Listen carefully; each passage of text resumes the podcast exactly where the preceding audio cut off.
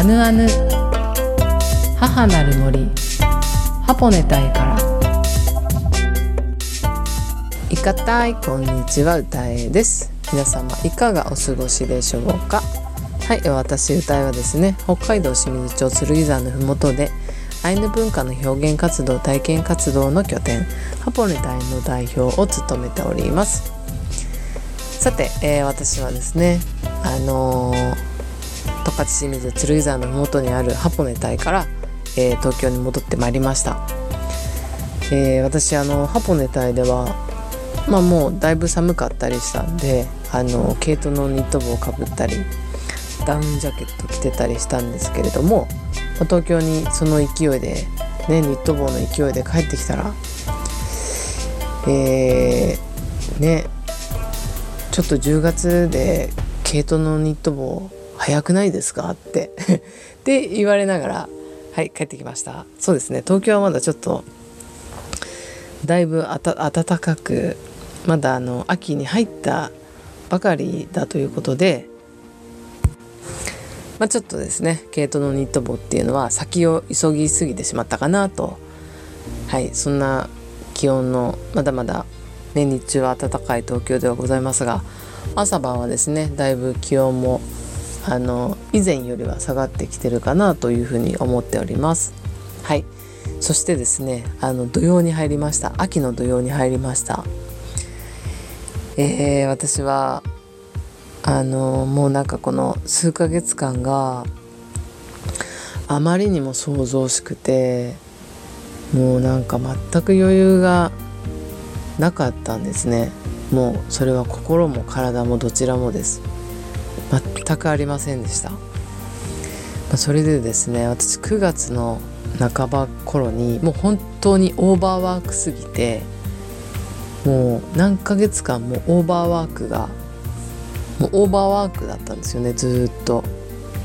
ハードとかではなくてオーバーワークだったんですね。それで、だいぶ体調を崩したりとか、もちろん骨折、指骨折しましたっていう話もあのラジオの中でも話をしておりますが、もうちょっと良くないなっていうふうに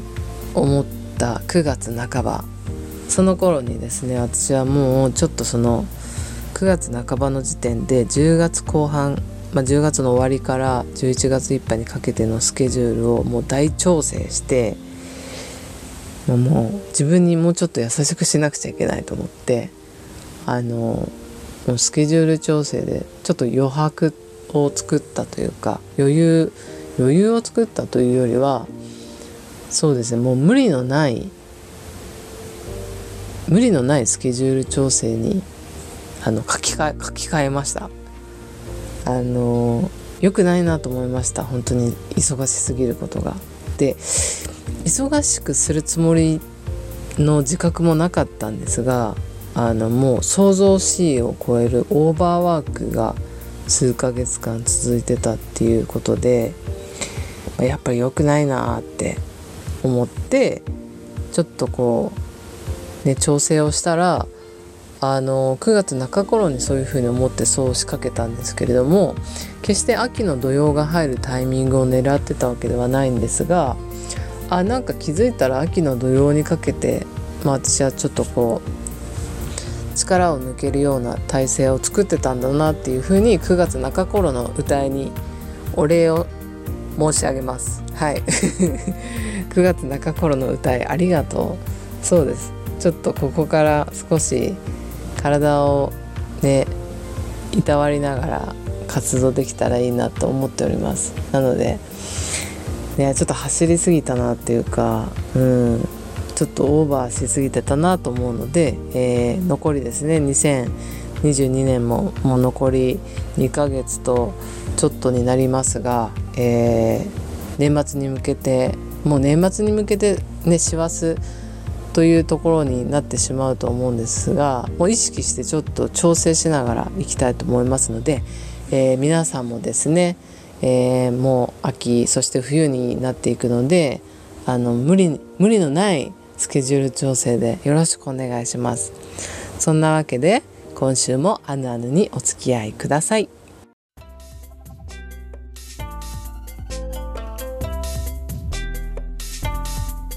はい、本日は、ハポネ隊、現地ハポネ隊で開催したワークショップについてお話ししたいと思います。10月14日15日ですね、十勝清水剣山のふもとにある、母なる森ハポネ隊、私の北海道の活動拠点である、ハポネ隊でワークショップを開催していました。どういったワークショップかと言いますと、14日ですね、10月の14日ですねには、目の子から稲うといって、魔除けの首飾りですねを作るワークショップ。そして15日は、クチャ作り、仮小屋作りですね。クチャとは仮小屋というんですけれども、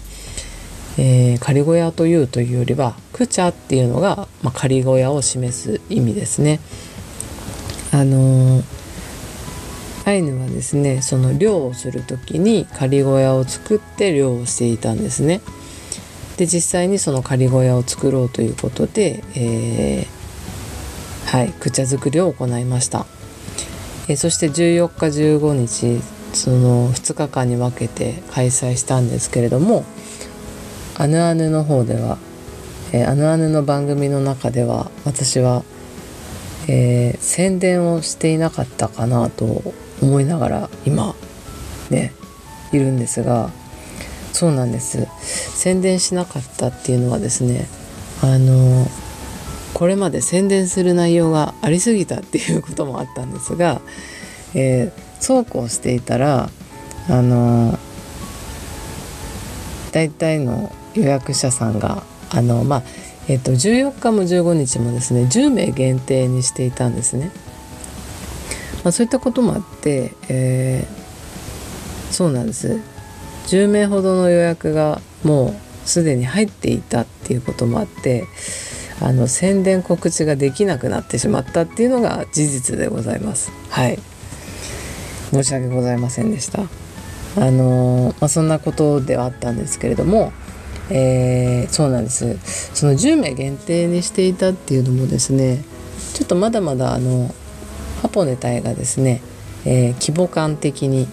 あまりこう多くの人数を受け入れる体制がまだ整っていないっていうことなんですね。それはですね、やはりそうなんです、多くの車を今止められる状況にはなかったりしているので、そうすると車の台数もそうですけど対応できるなっていうのが、10名ほどだなっていうことで10名の限定っていうことにさせていただきました。あとはやはりその材料の関係もあって10名っていうのが一番ちょうどいいっていうそうだったんですよ。10名ほどがちょうどいい、ワークショップだなっていうことだったんですね。なので、そうですね、もう少し来年になればもう少し受け入れられる体制が整えられるかなと思うので、その時はですねお知らせをさせてください。はい、そんなわけでですね、どういったワークショップかということなんですけれども、その14日は魔除けの首飾りだったんですが、14日も15日も、終日外で開催したんですが、前半ですね、講座ですね、お話、まず説明みたいな感じで、講座をしていたんですが、座学ですね。それは本当は家屋の中でやる予定だったんですが、天気が良かったんで、外でもいいかなと思って丸太の好きな丸太の上にお座りくださいと言って、皆さんもう野外で、野外活動です全てなので、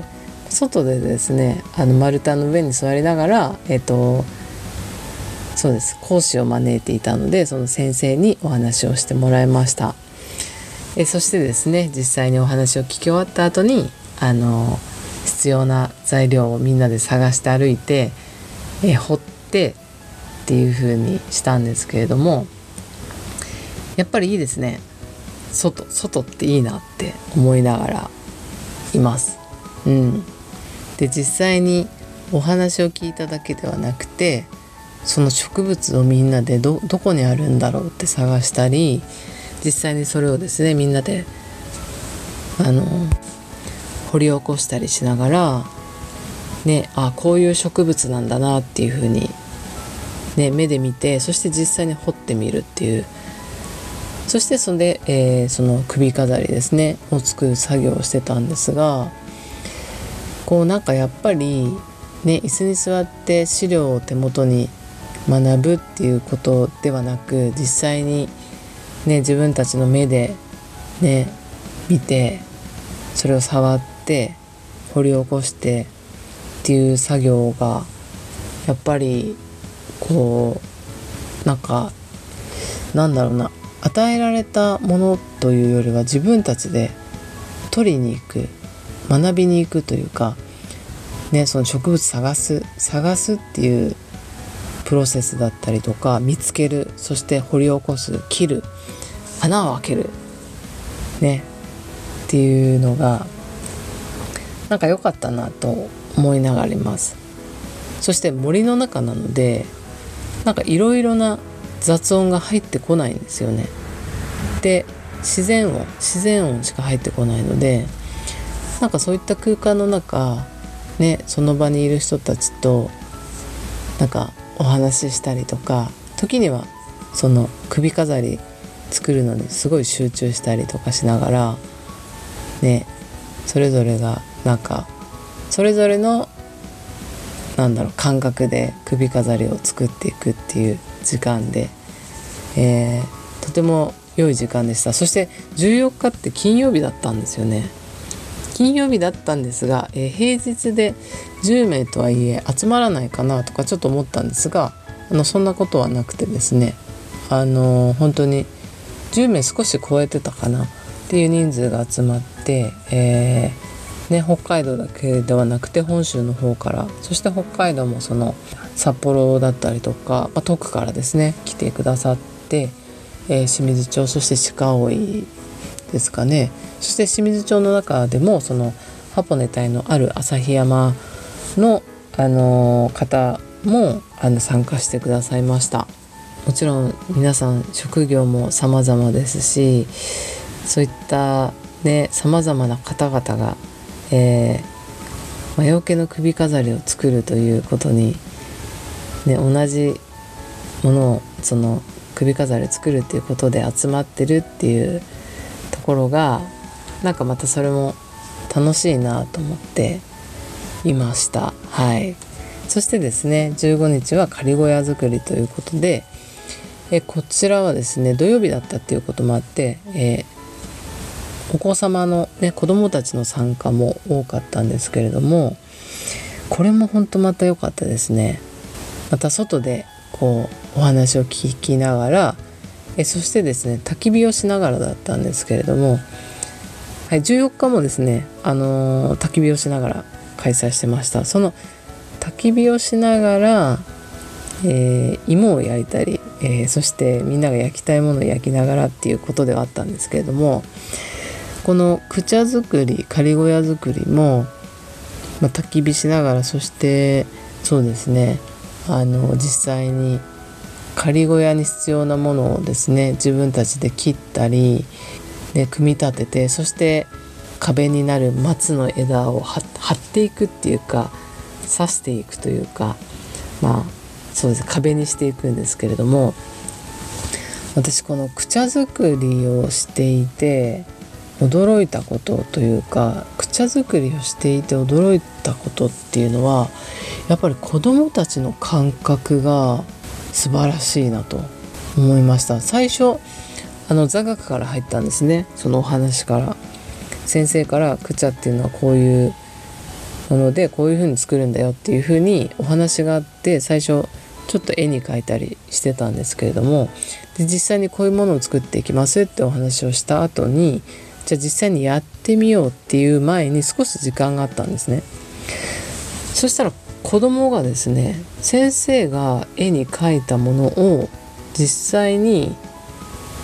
小型のクチャを作り出したんですよ。小型のクチャというかミニチュアのクチャをこういうものなんじゃないかっていう風に作り始めてたんですね。で、いや子供ってすごいなと思って、こう先生が言ってたお話の中からこういうものなんじゃないかっていう風に作り始めている姿を見て、いやー素晴らしいなって思いながらいました。でその間ですね、もちろんその材料を取ることだったりとか一連のそのプロセスもそうなんですけど、で実際に完成するまでもなんだろう、その仮小屋の内側に道具をしまうんですけど、道具をその仮小屋の中に道具をしまう場所がもともとあるわけではないんだけれども、工夫をして、道具をしまう場所を作るんですね、そのお子さんが。でこれ私言葉で説明しててちょっと伝わりにくいと思うんですけれども、とにかくですね、一工夫二工夫重ねていくんですよね。でそれはその子の感性で作り上げていくんですよね。決して先生が説明したとかではなくて、その子が自分の感覚で考えたことをそこの中に盛り込んでいくっていうことだったんですが、それがなんか私は見ていてこう感動する場面場面がいくつもあって、そのクチャ作りのハイライトはもちろんその作ってるプロセスもとても良かったですし、工夫をしていくのもとても良かったんですけど、本当にハッとさせられたところは、全て終わって片付けも終わって先生に、まず子どもたちが私のところに来てありがとうございましたって言いに来てくれたんですけれども、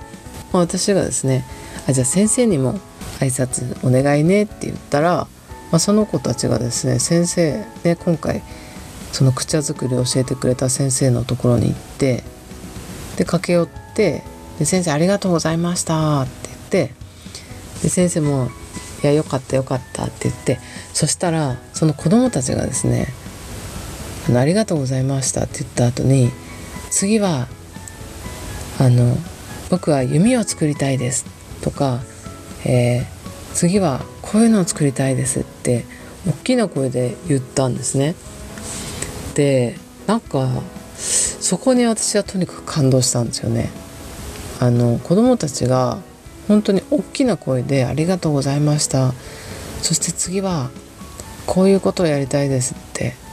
ていう風になんか意思を伝えてる、自分はこういうことをやりたいです、こういうことをやりたいですって言ってったんですよ。なんかそれがとてもなんだろうな、積極的だなっていうふうにも思いましたし、なんかそのありがとうございましたを大きな声で言ってることにとても感動したこと、そして次はこういうことをやりたいですっていうふうな意思を伝えてるっていうことにとても感動したんですよね。なんかこうなんだろう、なんかとても意欲がある子どもたちだなと思って、そのものづくりに積極的に、ね、取り組んでいて、もちろんその親御さんが一緒なのでその道具を使うことも一緒に使ってたり見守りながらね、子供が使ってるのを見守ってたんですけど、すごい積極的で、ね、どんどん工夫して取り組んでる姿、そして最後には、ね、きちんと大きな声でお礼を言って次はこうしたいですっていうことに感動しました。ありがとうございます。なんか、ね、ワークショップで皆さんがN文化を楽しんでくれてることに嬉しかったんですけど、なんかその子供たちが積極的な姿勢になんか私はとても嬉しかったなって思っております。本当に嬉しかったです。ありがとうございます。そんなわけでですね、今年はですねもう現地八方ネタイでのワークショップとかイベントとかは開催できないんですけれども、2023年ですねにはもう少し数多く、そして、もっとですね広く多くの、方々を受け入れていきたいなと思っておりますので、ぜひですね来年は皆さんハポネタイに遊びに来てください。はい、というわけで、ハポネタイでの、ワークショップのご報告でした。ありがとうございます。それではここで一曲お聴きください。平井堅さんで大きな古時計。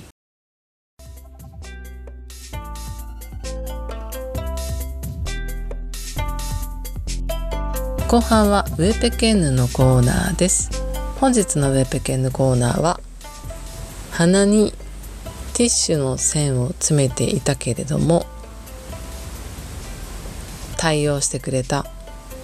というお話をしたいと思います。秋も花粉症があるみたいで、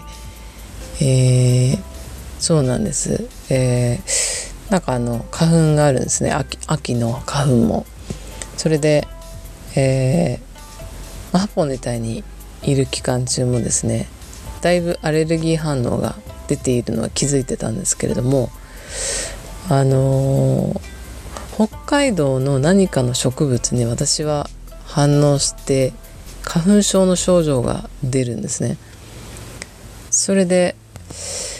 帰ってくるもう2日前ぐらいから結構ひどい、皆さん春の花粉症になる方はよくご存知だとは思うんですけれども、もう鼻の中がムズムズというか、もうなんかもう鼻が止まらなくて、で私乾燥してくると鼻の中痛くなるんですよね。まず乾燥で鼻の中が痛くなって、そしてですねそのアレルギーの反応がより出やすくなってしまう傾向にあるんですけれども、それでですね私も帰ってくる前にもうひどい花粉症みたいになってしまって、多分もうその鼻の中が痛い時点でだいぶアレルギーが反応しやすくなっていたんですね。それでその鼻の中に塗る軟膏は常に持ち歩いてるんですけど、花粉症のアレルギーのお薬はちょっと持ってなかったっていうのもあって、もう鼻に線をするしかなかったんですね。でそのまま、東京に戻って鼻線したまま耳鼻咽喉科に行ったら、あなた随分アレルギーでやられてるよこの花はって言われて、いやだから私なんか花粉がある秋の何かにも反応しちゃうんですって。そしたら今度ちゃんとアレルギー秋の花粉のアレルギーの検査もしましょうねって言いながら、鼻の中軟膏塗ったり何やらかんやらしたんですけれども、その帰りにですね自宅に帰る途中に知り合いに会って、で北海道から戻りました。もう北海道から直行して耳鼻咽喉科行ったんで、その帰りに知り合いに会ったら、あれ北海道から戻ってきたの無事に帰ってきてよかったねって言いながら、いや実はって言ってちょっと鼻のアレルギーの話をしたら、その方がですね私はちょっと一回鼻かみますって言って、鼻マスクを取ったら鼻にティッシュ2本入ってるんですけど、そこからちょっと鼻かみますって言って鼻かんで、その後にもう一度、それちょっと本当にアレルギー鼻がすごいんでティッシュ詰めさせていただきますって言って鼻栓しても、動じずに、冷静に対応してくれたっていうことがとても嬉しかったなっていうことを、本日ウェペケンのコーナーで伝えたかったことです。本日のウェペケンのコーナーは以上になります。